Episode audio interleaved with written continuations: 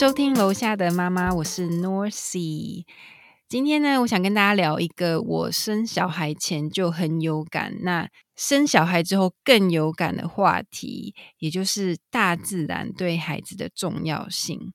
如果说你有在发我们的 IG，应该就知道我在美国的黄石公园工作好几年。我女儿其实也有很长一段时间在那边长大的，所以我其实真的是深深感受到大自然对孩子的影响。今天呢，我们就要搭配一本书，叫做《失去山林的孩子》的书，来跟大家聊聊什么是大自然缺失症。今天这一集呢，我特地邀请到一位也非常重视大自然跟户外活动的妈妈，来跟我们分享在台湾带小孩出去的一些经验跟想法。欢迎 Queenie。Hello，我是 Queenie，大家好。Queenie 的女儿目前是三岁，对不对？对，三岁多，快四岁了。快四岁。我因为因为嗯 Queenie 是一个非常常带小孩去露营的。其实最小的时候，她是什么时候去的啊？最小哦，差不多可能两岁，两岁左，哎，两岁左右吧。我两们是先岁左右从懒，嗯，先从懒人露营开始，然后一步步入坑到正式露营。对我其实我每次看到你 IG，我都觉得很猛哎、就是那个频率很高哎、哦我跟你自己算算去了几次？其实还好，那是因为我们刚入坑，然后我老公抱着一副那种，哎呀，都东东西都东西买 了，都买了一定要对，一定要一定要录录个回本，你懂吗？所以在我我们懂对，其实我们真的算很菜耶。去年这样子一路下来，我们大概才十路而已啊，只是看起来好像很常去，对不对？你们的第一路开始了吗？我们的朋友们，他们有些人很夸张，哎，有些录很久了，大概五六年前就有人开始在揪我们录影了，但是其实我们就迟迟一直没有入坑，一直到我们有了小孩，呃，小孩还很小，很幼小，婴儿时期还没有办法录音，然后一直到他渐渐的快、快两岁了，然后我们觉得。哎，最近疫情这样子，对，疫情又这样子，我们又没有办法去国内入，就是一般的旅游露营，呃，一般的旅游，对，所以那我们要不要来体验一下露营呢？所以我们嗯就这样入坑了。哎、可是你是自嗯己也算是乡下长大的吧？你会这样子、对啊，对啊，我是说吗？哎，我是真的是很标准的乡下小孩，从小就是在家在田里面奔跑的。呃，我们家不是铁，我们家是果园那种斜坡。对对对对对，我记得芒果大王嘛。对啊，不好意思，芒果大王就是我们本人，我们非常的骄傲的自己说自己是芒果大王，真的超不要脸的。所以大家，我刚刚已经帮大家做好身家调查哈，所以哎 Queenie 是完全符合我们今天来宾的特质，对，完完全全就是乡 下经验值小很高孩，完全就是乡下的老鼠，真的真的。好。那嗯，在我们跟 Queenie 细聊之前，我先来跟大家简介一下，就是《失去山林的孩子》这本书。好的，书的资讯呢，我们会放在节目资讯栏跟我们 IG 的贴文，如果有兴趣的人也可以去看。其实《失去山林的孩子》这本书，它是在二零零五年出版的，代表呢，我们今天提到的一些现象，可能已经更严重，或者是它里面的推广活动已经蛮成功的。那简介一下这本书哦，这本书的作者呢叫做理查洛夫，他是一位资深的记者跟作家。他呢，就是观察到说，现在的儿童休闲活动受到很大的限制，而且儿童的身心问题越来越多，所以他就开始研究人跟自然的相关议题。最后呢，他自己总结，他觉得主要造成这些儿童身心出现状况的原因，是因为他们没有办法亲近大自然。所以呢，他在这本书里面就把这个现象叫做大自然缺失症。所以其实大自然缺失症它并不是一个医学诊断，它其实就是作者拿来说明说，人类因为疏远大自然产生的各种现象，譬如哪些现象哦，像是感觉迟钝、注意力不集中、过动、缺乏同理心跟想象力，还有我觉得这也蛮重要，就是无聊感，还有他们的忧郁感会增加之类。他有提到说，像儿童的忧郁啊，在美国有那个儿童忧郁到要吃药的比例越来越高，还有他们每周平均每周看电视的时数也越来越高，儿童肥胖比例也很高。关于这个小孩子现在比较少跟大自然接触，Queenie 你自己有什么想法？因为毕竟你小时候就在大自然长大的嘛。其实你刚刚讲了这本书，二零零五年出版的。那我刚才算了一下，你说的这个年纪的小孩，大概就是现在的二十几岁大学生，对不对？二零零零年出生的小孩，大概就是现在大学生。然后我想了一下，对，差不多。我想了一下，这个年纪大概就是我大姐的小孩，也就是我侄子跟侄女。你讲的每一点完全都中，哎。真的哦！哎，我突然想到，觉得好可怕。那你今你你第一个讲的注意力不集中，然后就是缺乏同理心，然后还有就是肥胖。嗯，因为而且他们，我我我看到他们就是从小到大，他们就是手机不离身，然后非常沉迷于手游、电视嘛、电玩、电视。对，就是啊，我觉得对于那种就是人与人的就是接触啊，嗯，还有就是对于外在的感受度真的比较少，嗯嗯嗯，也比较冷漠，真的真的比较冷漠。所以你真的是有从他们身上有看到这样子的现象，完全是这样。而且我跟你说，很奇妙的是，我姐姐跟我姐夫他们是从小就带他们出去露营的人哦啊。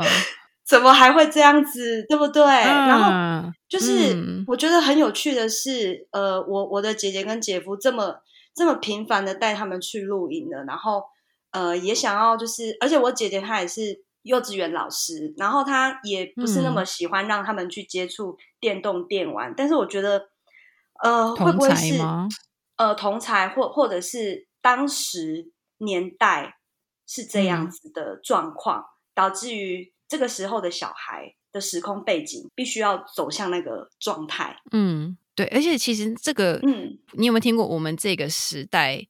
我忘记它有一个叫一个名词，就是我们的这个年代，我们就是属于我们经历过三种大爆发时代嘛，也不是，哎，应该说三种阶段，就从嗯嗯完全没有就是网络，一直到。网络刚开始跟现在网络频繁，可下一代就是从网络频繁开始。然后你说你姐姐小孩那一代，就是等于他们是出生在刚开始的那一代，对，刚开始，所以我然后刚在发展，对，所以有点可以理解大量沉迷这件事，因为那时候连父母自己本身都对就是小孩子跟这个接触的发展啊或影响都不太理解，嗯，真的可以理解。嗯嗯嗯嗯，而且你说他还常常带他们出去玩，那真的是对，已经常常带他们出去了。所以当初我在看到你这个题目的时候，我自己也在思考，他们嗯，说实在的，呃，大自然缺失症对于现在的小孩而言，到底是好还是不好呢？这个我们必须要好好的讨论一下。因为像我姐姐的小孩，他们也不算功课不好。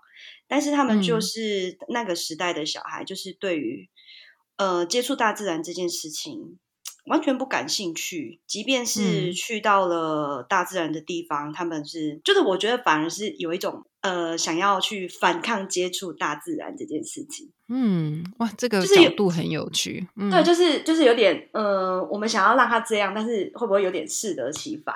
你对，就是物极必反的那种感觉。对对对对对对对对对。关于针对就是手机这件事情，嗯，那你你姐姐他们家的大人，就是你姐姐跟姐夫，他们本身会手机成瘾吗？手机成瘾哦，呃，我姐姐还好，但是但是我姐夫，我觉得他是有一点，我觉得他是也是，因为我像我姐夫的个性，他就是嗯，就是我们既定印象那种，就是偏宅男路线。所以，嗯，所以就是也不知不觉中，就是在家里面，你就会比较看到他比较容易，呃，坐在那里啊，不知不觉就把手机或者是电脑打开来，然后就开始不停的被被那些短影片啊，什么有的没的，啊，就开始在浏览那些。因为你知道我会这样问，是因为我非常我自己会觉得我很相信，嗯，大人对小孩的影响，就是没错。对啊，他们如果看到大人一直都讲话，那他们怎么可能会没有兴趣？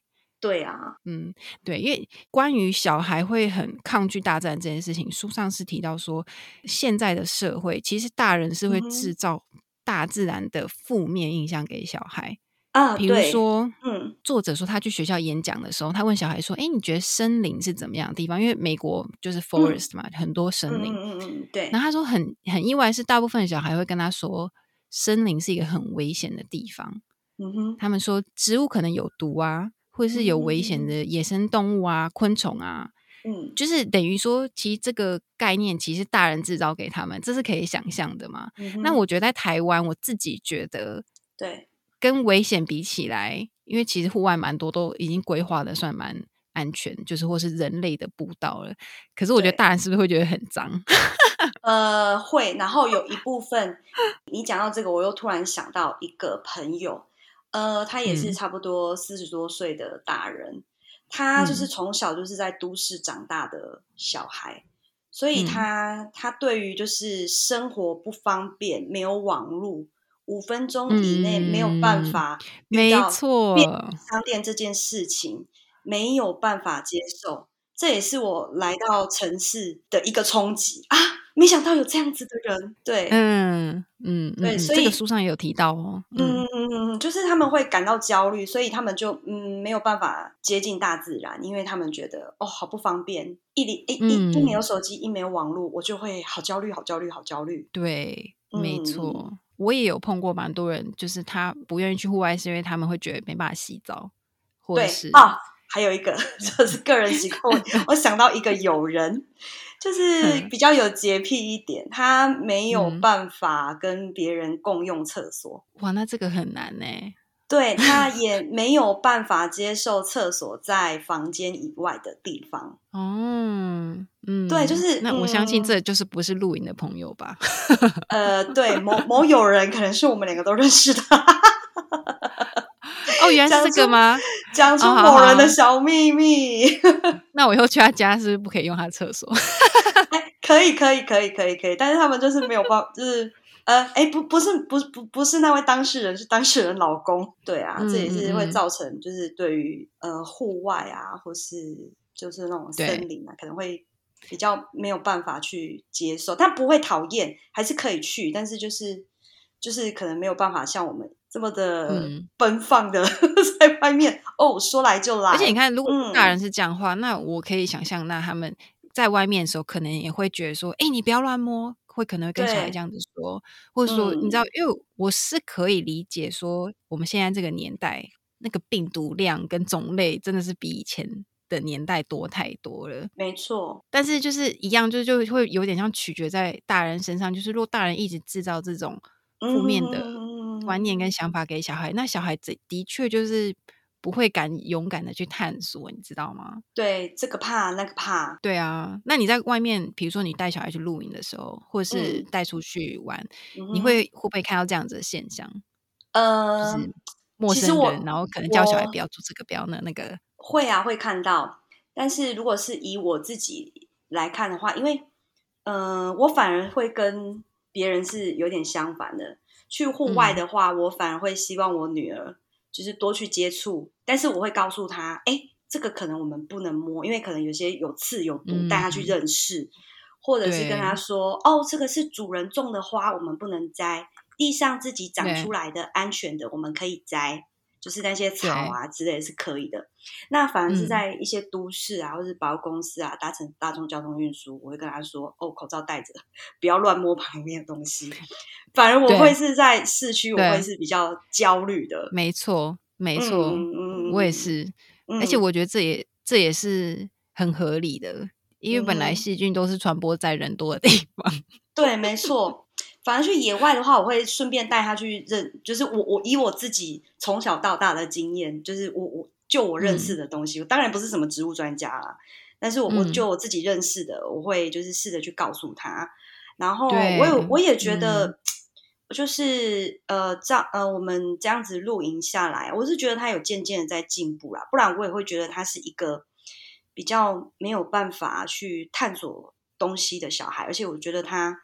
他可能比较没有安全感，所以去到哪边，他比较不会像同年纪的小孩，早就不知道跑到哪里去了。他都会在我身边。对，不过我觉得比较好的是，他至少到最近一次，我觉得他比相较在呃三岁左右，对，嗯，他现在已经接近要四岁了，在三岁的前期到三岁的末端，我觉得他已经进步很多了。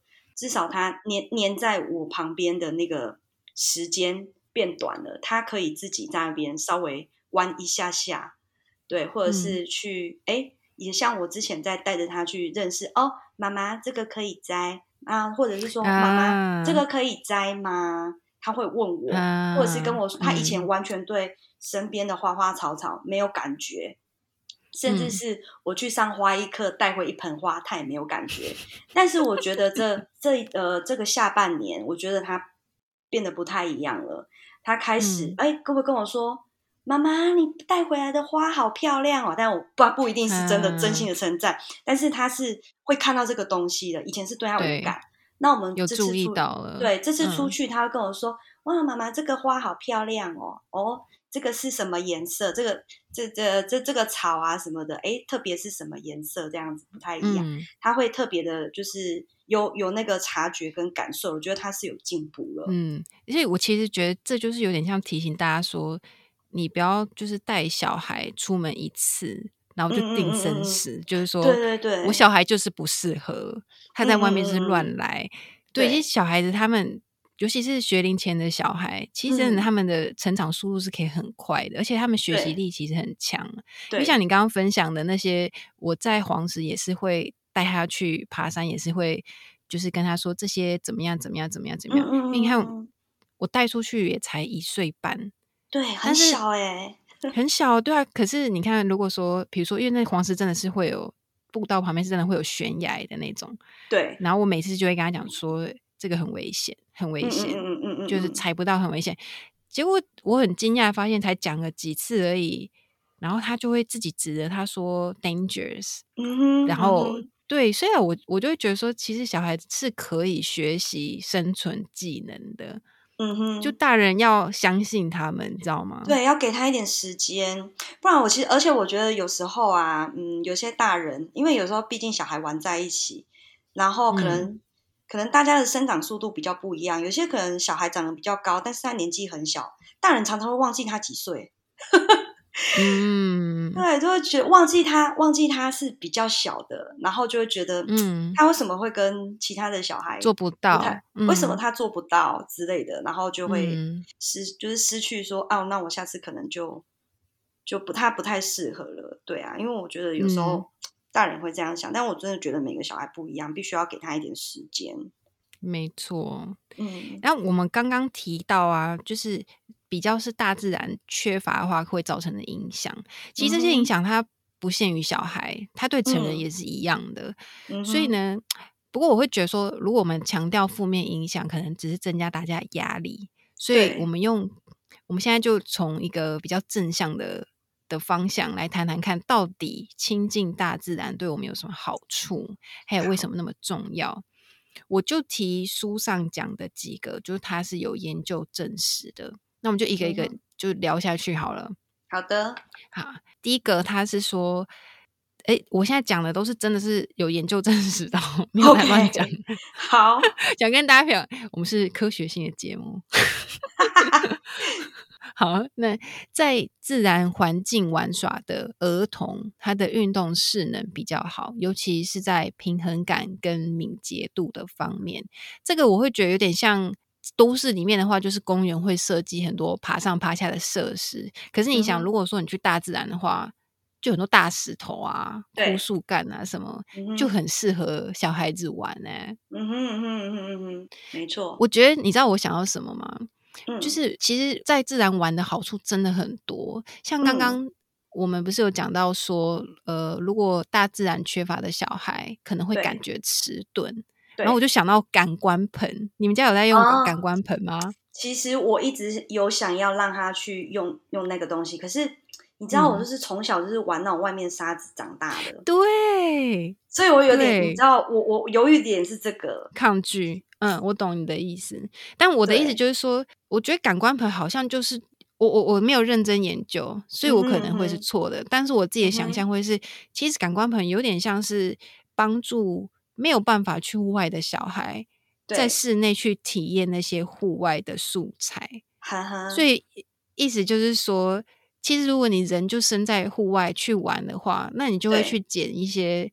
你知道吗？因为像感官盆，其中一个就是去捡那种树枝、树叶啊、沙子啊，果实之类的来给小孩玩嘛。嗯但这些哼东西其实你在户外玩的时候，你都会接触到的欸、那这个作用就是要去刺激他的，就是感官盆是要去刺激小孩的感觉统合嘛。嗯我想说，对啊，你看在大自然里面玩，其实就是在刺激他们感觉统合、欸。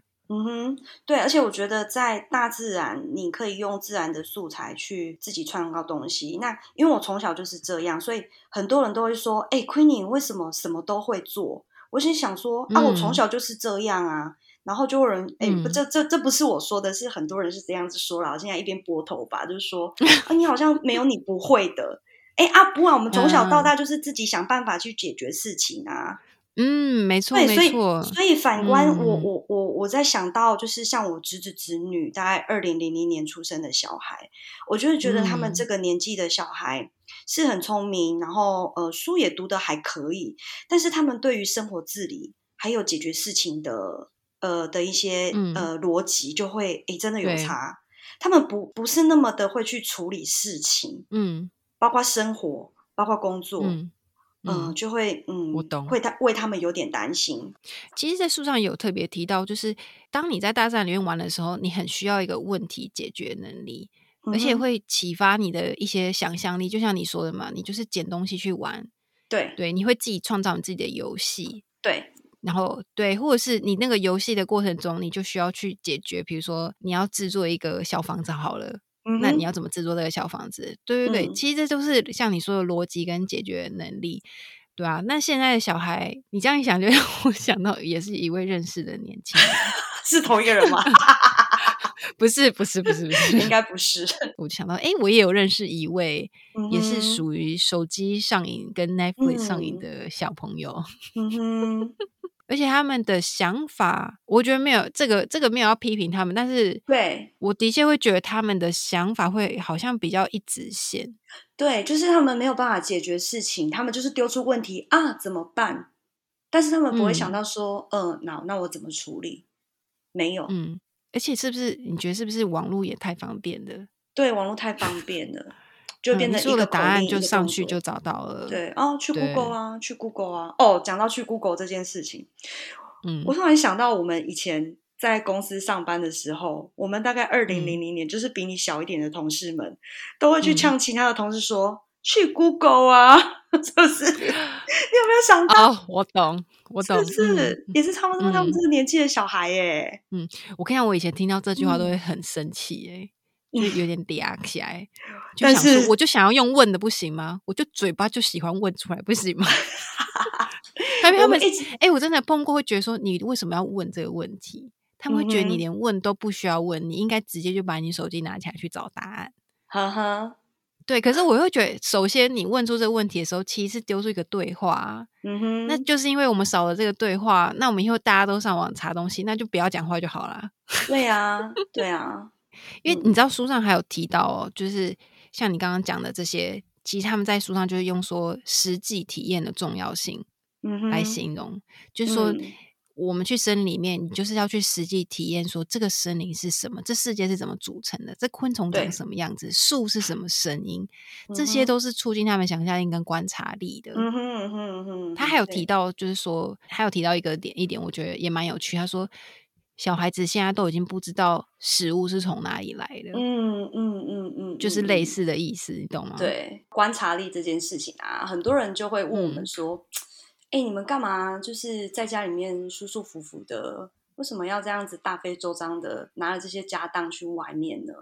可是我有嗯时候也会自己在那边，我常常有时候也会怀疑自己，因为真的蛮累的，很累，真的对，真的很累，但是又嗯很享受那个过程。我又真的是很嗯喜欢在，因为小孩睡觉后喝一杯，呃，对，这 这也是一个重点，这也是一个重点。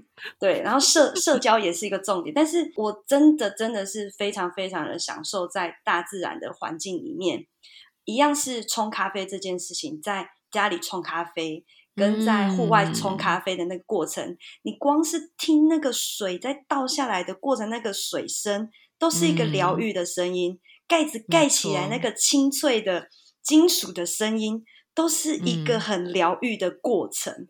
我就是很喜欢那个感觉。还有那些虫鸣鸟叫，你也不会觉得它吵了，然后眼前就是很顺眼、很顺眼的一片，很自然啊。因为我是从小从小生长在，算是真的是 山林里的小孩，我就觉得哦，好像是被山林拥抱的感觉。然后，嗯嗯，也很像，就是我常常笑笑我们在露营的人，就是说我们好像就是一个大型办家家酒的现场，所有人在展示你的装备，然后你在煮这些东西，你不就是跟小孩子一样吗？嗯，对。然后我就觉得，哎，那就是这样子带着小孩一起体验这个过程。我不知道他能不能感受到我感受到了这些，但是我想要告诉他这些非常的美好，也希望他有办法去体验跟体会我的感受。对，但我不知道他到底喜不喜欢这件事情。哎，你知道你讲的这个哦，那我就直接跳跳到这其中，也是我等一下要讲的，我就直接先跳到那一点来讲。好啊，我们你知道他中间 没关系，慢慢跳。他就是他其中一个对芬兰青少年的研究显示，嗯，就是芬兰的青少年呢，他们在心烦意乱的时候，他们会走进大自然，因为他们觉得在大自然里面可以澄澈心灵、厘清思绪，并且感到放松。这其实就跟你刚刚提到的是一样的意思，哎，就是。因为你知道芬兰啊，他们是森林占国土很大的面积，嗯嗯嗯嗯所以说他们其实很多学校都是像森林小学一样，他们是直接课都是在户外上的。我说课真的是什么数学啊、自然啊什么，他们都是用自然的材料，所以小孩子是非常习惯森林的。好羡慕，对 对，所以。我就可以很想象得到啊，如果你从小就接触自然，你也不用特别教他什么，他就很容易觉得光是在大自然里面就很疗愈。就像你刚刚讲的，你自己就觉得你光是在露营的被森林包围那个当下，你就已经觉得很疗愈了。嗯嗯嗯，所以我觉得真的是非常有对应。而且你知道我在黄石会带小孩出去嘛？有时候带他去玩沙，有时候去爬山。嗯，我觉得我可以很。很感慨的一件事情，就是很长的时间，他都会对一些很很小的事情有兴趣，比如说，他会趴在地上看蚂蚁，嗯嗯嗯，或者他会去拔香菇，或者是看毛毛虫，嗯嗯，然后让瓢虫在他身上爬来爬去，然后最后呢，通常都是我自己跟他讲说，我们该回家了，嗯嗯嗯嗯嗯，就是你知道会变成说。他们好像可以在那边待一辈子，嗯，我就会觉得说这是一个什么样的地方，让他们可以，他们可以有这么多的观察力，而且这么的有兴趣。这跟就是你把他带到一个游乐场，他们可能玩一玩，最多他们就是观察，最喜欢观察就是其他小朋友，对，然后接着可能就会累了，就说我要回家了，嗯，玩腻了就要回家了，就跟一个玩具，我还不想回家。对，Oh my god！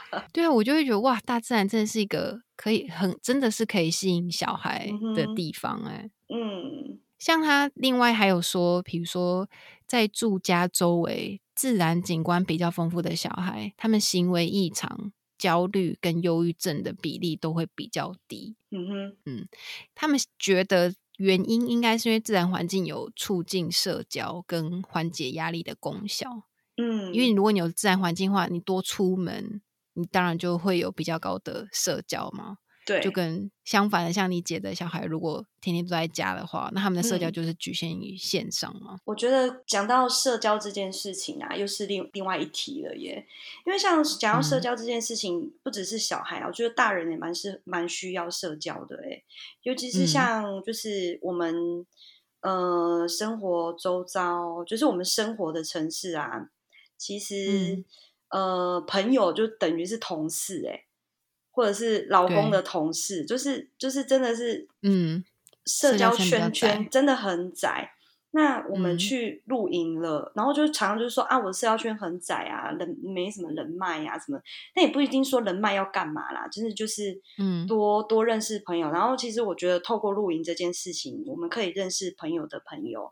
那也不是说哦，我们就是一定要对人家有什么企图，但是我觉得，嗯，透过这样子，你反而去呃，比如说我们啊一起去吃饭好了，可是如果是朋友的朋友来吃饭，那其实就有尴尬的感觉。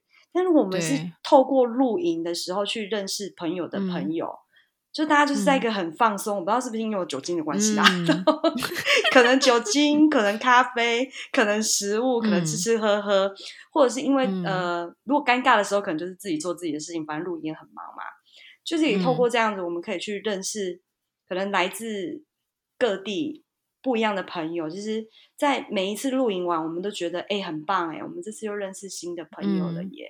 我们又看到新嗯的朋友的小孩，他们是怎么样去跟他嗯们的爸妈相处的。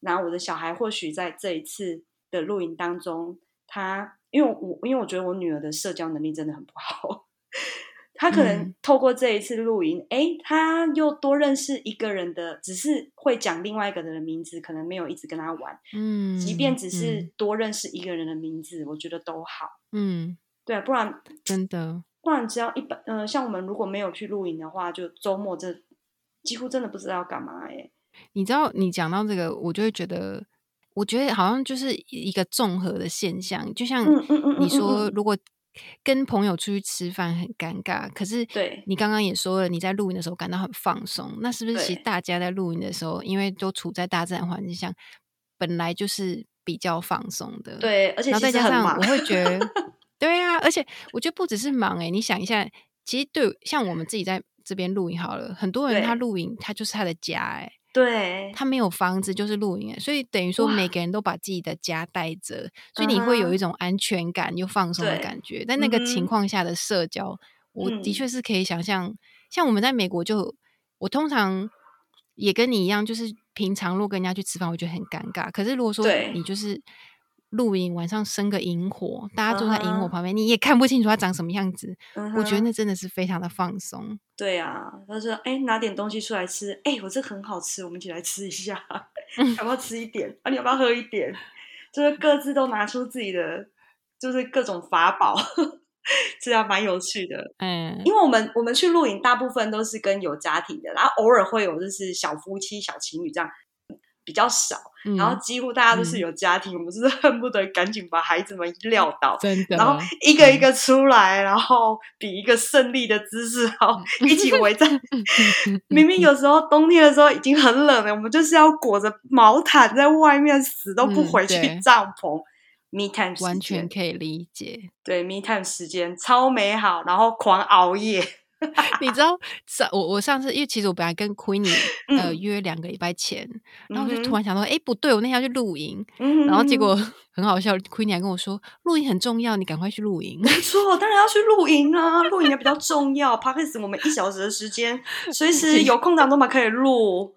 哎，我觉得又是又是另外一件事情了耶，因为我觉得在台湾露营跟你在美国那边露营，感觉不一样，对不对？我知道，我可嗯以比较像 glamping 啊，台湾的，就是对还是很方便，嗯，就是对，就是偏方便。对，还是有时候其实我、嗯对啊，其实我我有时候也是在这样露营，我我有时候也会自我检讨，我们这样的露营的方式真的是对的吗？嗯对，就是会不会是太会，就是有一些太方便，比如说像你老公跟我是没有办法理解为什么在台湾露营木材要用买的这件事情，这个我好像之前有跟你讲过对，对，可有是我们有讨论过，对，可是，嗯在台湾就是哎，木材用买这件事情是很普遍的，这嗯又是另外一个对话题啊，是另外一个话题。嗯所以有时候也很很也很犹豫，就又也是不断的在自我怀疑说，我们在台湾这样子露营是对的吗？嗯，但可是是我觉得这也不是嗯对不对，就是在有限的环境下去做到你可以想要做的事情。呃，对我我因为对台湾就是嗯这样子的环境，对，嗯。然后我我只能从另外一个部分，就是尽量尽量把它补回来，就可能说我尽量不要浪费我们的食材，那我尽量不要制造太嗯。多的垃圾，这些就是是嗯。就是呃稳住自己的基本原则，然后去嗯。告诉小孩。那如果有朋友是比较嗯没有办法跟我们理念相合的话，那我只能就是哎祝福他们。对，你知道为什么我刚刚为什么要提到我们要去露营这件事嗯吗？因为因为你刚刚讲到大人时间，然后我想说，我上次露营是第一，我们是第一次难得把我女儿撂倒，就是八点以前撂倒，她通常都是撑到很久。哦但是重点来，重点是那一天，那一天因为我们没有生火，然后你知道美国的营地是没有灯的，没有什么对，灯这件事情，对路灯什么的。那、然后那时候我就是我在帐篷里面陪我女儿睡觉，我就是然后她就睡着了，然后我想说我老公应该是在划手机吧，然后没想到我出去嗯的时候，他完全没有在划手机，诶，他就是坐在很暗很暗看不到的，你知道，就是营地，然后他就坐在椅子上，然后就坐在那，然后我就说：“哎、你竟然没有在划手机？”他就说他觉得他坐在这边很享受，他觉得他不需要划手机。对，然后他、而且上面就嗯是看星星这样。真的很棒哎、嗯，真的吗？因为我我说实话，我很喜欢大部分啦，我们去露嗯营的时候是没有搜寻的。我觉得我真的很喜欢这一点，就是大家就把手机收起来，连带都不用带。嗯哼，对你真的可以感受到很不一哦样、的在台湾会很强调 WiFi 哦，台湾营地有 WiFi，在台湾很强调一定有 WiFi 啊，就是很强调有没有 WiFi 收讯好不好这件事情呢、真的吗？哦天哪！对啊，可是就是大家对我觉得来找说，这是一个嗯核心价值诶，就是你离开就是要离嗯开手机这些东西啊。好吧，我们不要再因为我们因为因为在因对对，就是对检讨，因为我们还是会忍不住想要想要发这些美景，然后抒发你的你的你的感觉，你可能就是发个嗯线动啊什么的之类的，嗯所以还是会会有想要就是有有有网络这件事情啦。嗯对，可是在在我的想法是这样，嗯对，我的我的意思说这件事不能等啊，嗯就是呃，可以啊，我就是可能会在某某一个时间某一个时间再发，我不会一直在那边划手机，因为。嗯因为真的太忙了，然后也也有时候像我们去一些有云海的地方，好了，真的忙着在看这些云海的变化、嗯就够了耶。我也觉得，我的意思是说，应该是说嗯，我自己本人也是，只要没有网络的话，我都会更享受大自然。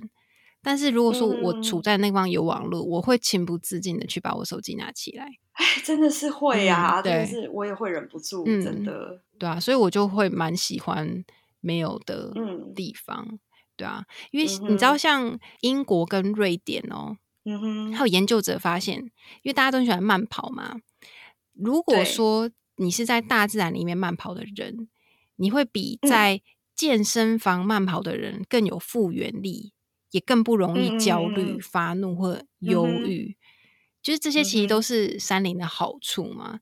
然后他甚至有科学家研究过说，如果你是在山里面快乐度过两天露营的中学生，你的皮质醇就压力荷尔蒙的浓度会比较低，而且这个可以持续好几天。代表说你的你这几天都可以减压，就是因为你在露营的两天。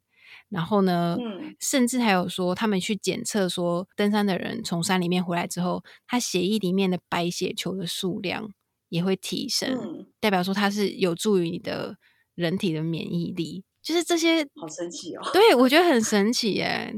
就是你想一想，嗯可是我们我们、嗯可是我们去露营的时候，这样子熬夜酗酒，这样是可以的吗？我们台湾的科学家来研究一下好了。对，但是我们心情会很好，是真的啦。身体很累，但心情很好。对，下次还要录影吗？哦，好哦，好哦，好哦，好累，好累，但是好哦，好哦，好哦，还想再去。这就是很像邪教一样。就是你录十次的由来。每一次，对啊，嗯，就是真的很像邪教一样。其实我觉得无论如何，就是如果可以离开都市到任何地方，就算你说那个露营地嗯有网络好了，我觉得都还是很不一样的体验啊。而且你人还是一样在大嗯自然里啊，因为你知道，呃，啊像书上有一个我觉得很蛮，呃，他是说。自然景观其实证实说，他对儿童精神疾病或或是注意力不集中这种问题，它是有治疗、嗯辅助治疗或是预防的效果。嗯嗯嗯嗯，因为我其实觉得，因为这是二零零五年的，所以我觉得这件事情有被传下来，就是有些医院会开始开发疗愈花园，你会发现很多医院现在都有花园了。嗯嗯嗯嗯嗯，对，就是他们有研究说，人在经历一段时间很紧张的状态，如果你看到自然的风景，你就会很明显的在五分钟内可以平静下来。就是你跟自然去互动，是可以减轻压力跟焦虑，提高你的情嗯绪稳定性。就其实我们刚刚讲的这些，全部都是处在大自然里面的好处。我觉得就这些，我会很希望就是推广出去说，这么多好处就是我们为什么不要嗯带、带着小孩出去？对啊，书上有提到另外一个说，小孩子为什么会没有办法亲近自然原因，那他觉得是嗯都市开发，就是因为绿地都被剥夺了嘛。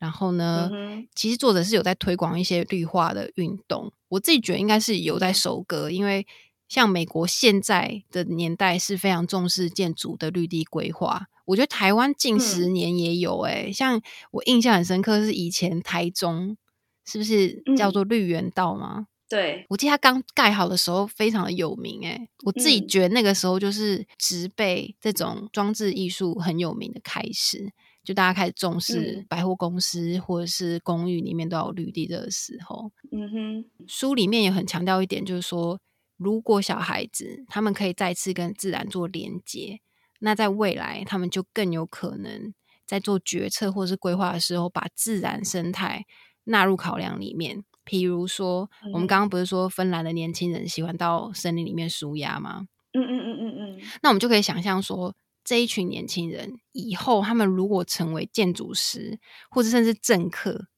那如果嗯。有一天有人提出来说，我们应该把树林砍掉来盖社区，那我会相信嗯。这群年轻人变成的政客或者是建筑师之类的，他们应该会对这个想法保持怀疑，因为森林已经变成他们生命里面一部分。嗯。对，所以我会就像你刚刚说，你不知道你会带给小孩什么，但是你就希望他去尝试。我觉得这就是，嗯就是这个思考是非常的棒的欸。就是你看，我们一直想要教小孩说，我们应该要对于就是地球资源的永续要概念啊，嗯要节约嗯能源啊，要回收啊，爱惜树嗯木。可其实你想想，如果你这些都一直用嘴巴在教，其实真的没有比亲自走入大自然去体会还要比较深刻，你不觉得吗？错那你最后有没有想要给一些都市父母的建议？就说，因为你知道住在都市的确是比较困难嘛，他们要怎么嗯样让孩子可以接触自然？嗯，其实我觉得，我觉得要说建议这件事情，其实现在很多家长他们都很会自己找乐子，诶，所以嗯我觉得，我觉得别不要，嗯，我觉得就是家长自己本身也是要去喜欢做跟了解这些为什么嗯对小孩子来说是好处，对，不然，其实我觉得，像我刚开始一直约我老公说，哎、我们要不要去露营？要不要去露营？嗯，其实他是比较不感兴趣的，哦但是，他竟然是嗯这样啊、嗯，对，嗯，然后是他的朋友陆陆续续都入了坑，然后嗯他也觉得，哎、他生活他也是就是被影响的那一个啦，嗯，虽然他一直都不承认。对，就是，所以我觉得大人自己如果说，呃，对于接近大自然这个部分是有想法的，我觉得大人应该自己要先多去了解，对，这真的而不是说，而不是说，哦啊，我的小孩去森林里面，那他可以考上台大吗？是对他的成绩是会好的嘛？嗯，就是不要不要这么的，就是功利，嗯。以功利为为嗯。为目标，嗯嗯嗯，而是说他可能对他的身心是有有注意，呃，不用不用，就是一刚开始就就是说啊，那这样子对他有什么好处，嗯。什么之类的，就是不要有这样子的想法。嗯，恐龙家长嘛，啊，不好说。对啊，但是都市里面大部分人都是这样子的，那他们会宁愿花假日的时间去帮他找一些课程。你哎，你知道哎，我想要离题一下哎，嗯。你知道现在很多那种夏令营啊，或者是学校以外的那种才艺班的课程啊，嗯，会是有那种小小工程师我知。道，哦，不是像我们以前在做那个什么吉姆那种啊，是要嗯。教他们写扣哦。我知道，我很惊讶，嗯，对，很惊讶哎，对啊，然后我就想说，哇，他们小小年纪就要去了解这件事情，而不是让他们多去尝试。其实我觉嗯得，呃，在大自然缺失症这件事情，我想要就是再回到我们最一刚开始的讨论啊，我觉得我真的不知道让他们多接触大自然是好还是不好，但是我嗯相信多接触大自然对他们的逻辑还有处理事情的能力。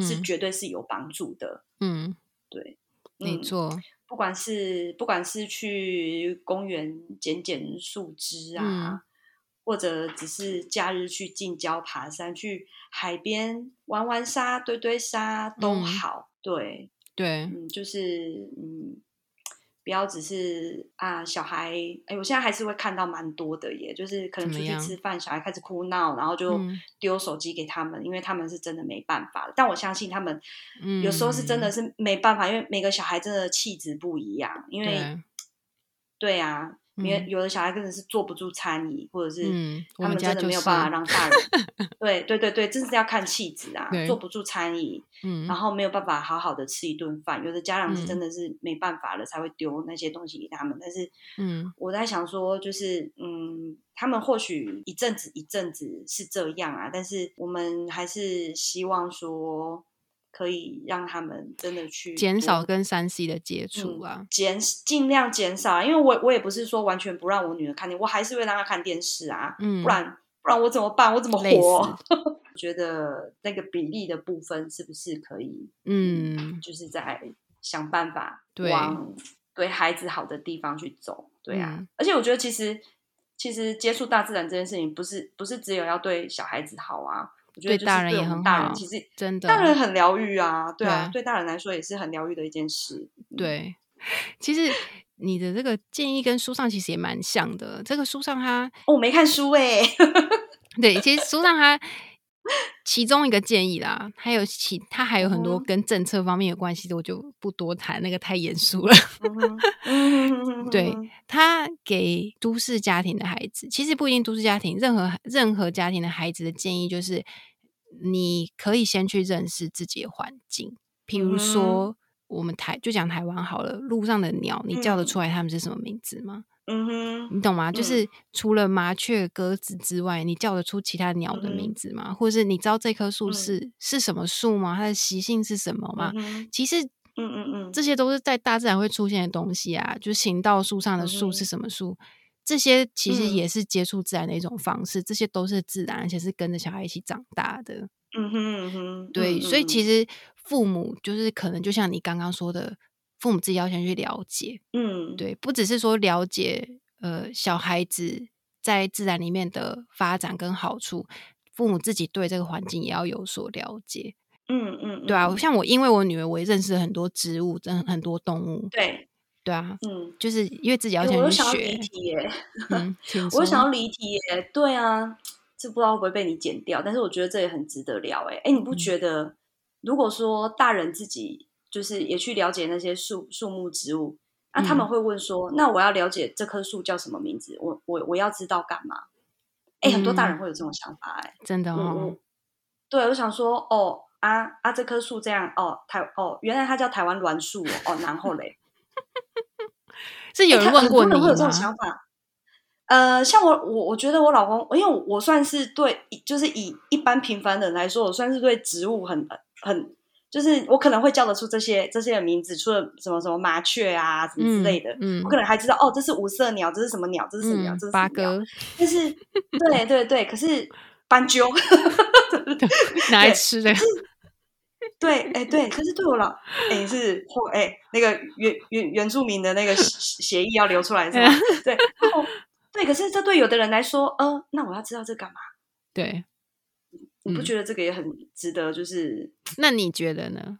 那你会、嗯如果有人真的这样问你的话，你会想要怎么跟他说？因为我想要了解他，是因为我会知道他的名字，是因为哦，我觉得她很漂亮，所以我想要知道她叫什么名字，嗯为什么她会这么美，嗯，仅止于此。嗯对，我觉得这就是观，就是观察身边东西的其中其中一环，嗯，其中一个部分啦。我觉得除了观察嗯之外，这个也可以，我会觉得这个可以带入到我们刚刚提到的，就是嗯跟自然共处的这个概念。就是我们刚刚说提到说，就像说路上的一只狗，你会说哦，这是一只野狗。可是当你给这个狗一个名字，你就说啊，嗯这个是小点点，它每次都在这里吃东 西。当你给它一个名字之后，你跟它的关系就已经改变了。它已经变成你生活里面的一部分，所以我觉得这就跟你为什么要知道树的名字，为什么要知道，因为它就是你生活中的一部分。而且当你知道它是你嗯生活中的一部分的时候，你对待它的方式就会不一样。就是当如果你知道这是一只野狗，你可能会去踢它。反正我当然，请大家不要去踢狗。嗯，没错，没错，请爱护狗狗。对，请称呼它米克斯。对，但如果当你知道这是一个总是在你家附近的小点点，那你可能会去喂它，而不是去踢它。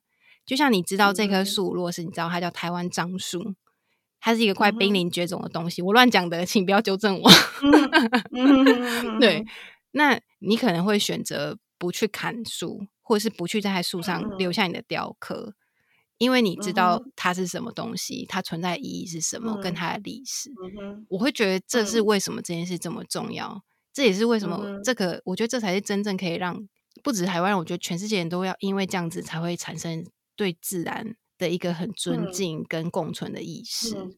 对，所以我觉得就是真的是要从大人开始，而不是说我们要就是要教小孩什么什么什么，真的是觉得要从大人开始，大人就要去知道了解这些事情可以对。我们有什么好处？真的，什么都要对，什么什么都要对自己有什么好处？是不是？这也不一定能干嘛啦。但是就是你在某个部分，至少对你来说是会是有帮助的，可以也是可以对你的小孩有一点有一点就是学习方面也会有点效果。嗯，就是哎，你知道其实有一个我刚刚没讲到，这不是书上的，但是我有看过，就是。如果对于小孩的学习来说，如果你先让小孩去大自然里面待一段时间，然后你再让他进教室去念书，他的专注力会很高，这是实验证实的。就如果有各位妈妈对这个，呃，爸爸妈妈 对这个有就是觉得有什么好处的话，这应该算好处吧？对，这就是好处。关于这个对于都市家庭带小孩子去接触自然的建议，我最后给大家一个建议，就是。我觉得带小孩接触大自然的时候，不要有目的。嗯，比如说，如果你带小孩去爬山，你就不要想着要走到终点。对，你就让孩子去看他有兴趣的东西，然后试着跟他解释。嗯哼，像。我跟小孩如果去爬山呢，很长哦，真的就是最多五百公尺，没有再多了。嗯哼，可是五百公尺我们可以待一个多小时。嗯嗯嗯嗯嗯嗯嗯嗯嗯，最重要的时间呐，不是那个终点。对，最重要是杀时间。全职妈妈很需要杀时间。真的，天哪！他如果请请假或是停课的时候，多可怕！天哪，我今天怎么活？对，可是我就我都会觉得很棒哎，就是大家就是。尽量啦，大人很容易是目的导向，就像你刚刚说的一样。对，就大家要把那个目的导向放下来，去跟随孩子。嗯嗯，当然，如果你是想训练小孩登山，就不一样啊，对对对，就是要不停的练习。没错。我好希望有一天，我们小孩可以跟着我们一起去登山露营。嗯，对啊，好，等你回来台湾。好，期间内容因为真的书上内容太多，可以讨论也很多。可是时间关系呢，我们就聊到这边。有兴趣的人欢迎自己去阅读，或是如果你对大自然缺失症有什么自己的想法，很欢迎在 IG 私讯我们。这一集的内容呢，我们会截录重点到我们的 IG 楼下的妈妈，你可以从节目资讯栏里面连接。如果你有任何问题或想法，欢迎私讯我们。如果你喜欢我们的节目，请按赞加分享，并给我们五颗星的评价。今天谢谢 Queenie 来跟我们分享，好，谢谢，祝 Queenie 下次露营成功，耶再多好多喝一点，多多跟朋友聊一点，还有等你回来。好。谢谢 Queenie，那我们就下次再见喽。OK，谢谢，拜拜。